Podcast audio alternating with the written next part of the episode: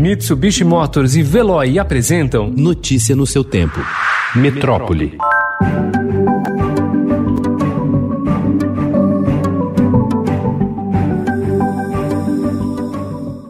Apesar da redução de registros em 28% em julho na comparação com o mesmo mês de 2019, os alertas de desmatamento da Amazônia nos últimos 12 meses devem superar em 34% o mesmo período do ano passado. Os números serão anunciados hoje pelo Instituto Nacional de Pesquisas Espaciais, mas foram em parte adiantados pelo vice-presidente Hamilton Mourão em postagem nas redes sociais. Os alertas do sistema DETER de monitoramento devem fechar em mais de 9.170 km quadrados para o período de agosto de 2019 a julho de 2020, ante 6.844 km quadrados observados nos 12 meses anteriores.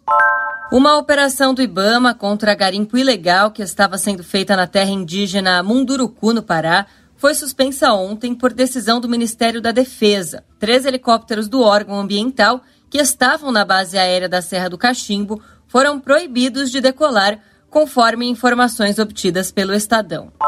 Segundo o levantamento da Associação Brasileira de Bares e Restaurantes, obtida com exclusividade pelo Estadão, dos 70 mil estabelecimentos registrados na cidade de São Paulo, 62% já retomaram as atividades. No entanto, mais da metade, 54% deles, faturam menos de 10% da receita mensal que registravam antes do início da pandemia.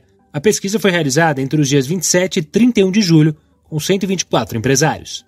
Pela quantidade de bares e seu tradicional movimento boêmio, a Rua Aspicuelta, na Vila Madalena, é o mais próximo que São Paulo teria da Carioca Dias Ferreira, no Leblon. Por isso, todas as atenções da primeira noite, em que a happy hour foi autorizada a se prolongar até as 10 horas, se concentraram nesse pedaço da cidade. A expectativa indisfarçável era de que ali se repetissem as imagens lamentáveis da aglomeração etílica no Rio de Janeiro. Não foi o que aconteceu. É que os bares da Aspicuelta tiveram uma noite tranquila. Na maioria deles, a capacidade máxima permitida ficou longe de ser atingida e alguns ficaram literalmente vazios até às sete da noite.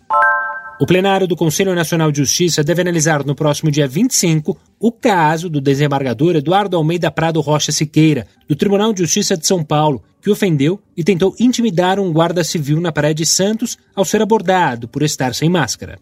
Uma técnica em enfermagem de 24 anos voltou a apresentar sintomas da Covid-19 pouco mais de um mês após ter testado positivo em um exame RT-PCR que identificou o SARS-CoV-2 no seu organismo em 13 de maio e depois em 27 de junho. A informação foi confirmada pelo Hospital das Clínicas de Ribeirão Preto por meio de estudo conduzido pela Faculdade de Medicina da USP, que afirma que a reinfecção e o adoecimento em mais de uma ocasião são eventos possíveis.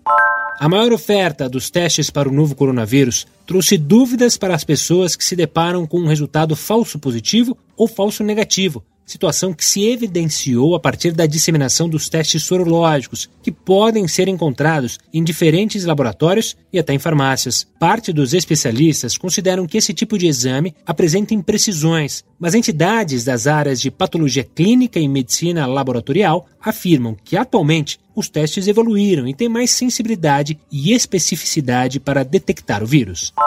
Após lamentar as quase 100 mil mortes por coronavírus no país, o presidente Jair Bolsonaro disse ontem, em live no Facebook, que é preciso tocar a vida. Já está chegando ao número 100 mil, talvez hoje, é isso? É, essa semana, essa semana chegará, provavelmente chegará a 100 Vamos mil. tocar a vida, vamos tocar a vida e buscar uma maneira de se safar desse, desse problema. Cid, a última pergunta. Cid. Nos últimos sete dias, a média móvel de novos óbitos foi de 1.038 a cada 24 horas pelo novo coronavírus. O país registrou nesta quinta-feira 1.226 mortes e 54.801 novas infecções de coronavírus, segundo dados do levantamento realizado por Estadão, G1, O Globo, Extra, Folha e UOL com as secretarias estaduais de saúde. O balanço mais recente do Ministério da Saúde mostra ainda que mais de 2 milhões de pessoas já se recuperaram do coronavírus em todo o país. Notícia no seu tempo. Oferecimento: Mitsubishi Motors e Veloy. Se precisar sair, vá de Veloy e passe direto por pedágios e estacionamentos. Aproveite as 12 mensalidades grátis. Peça agora em veloy.com.br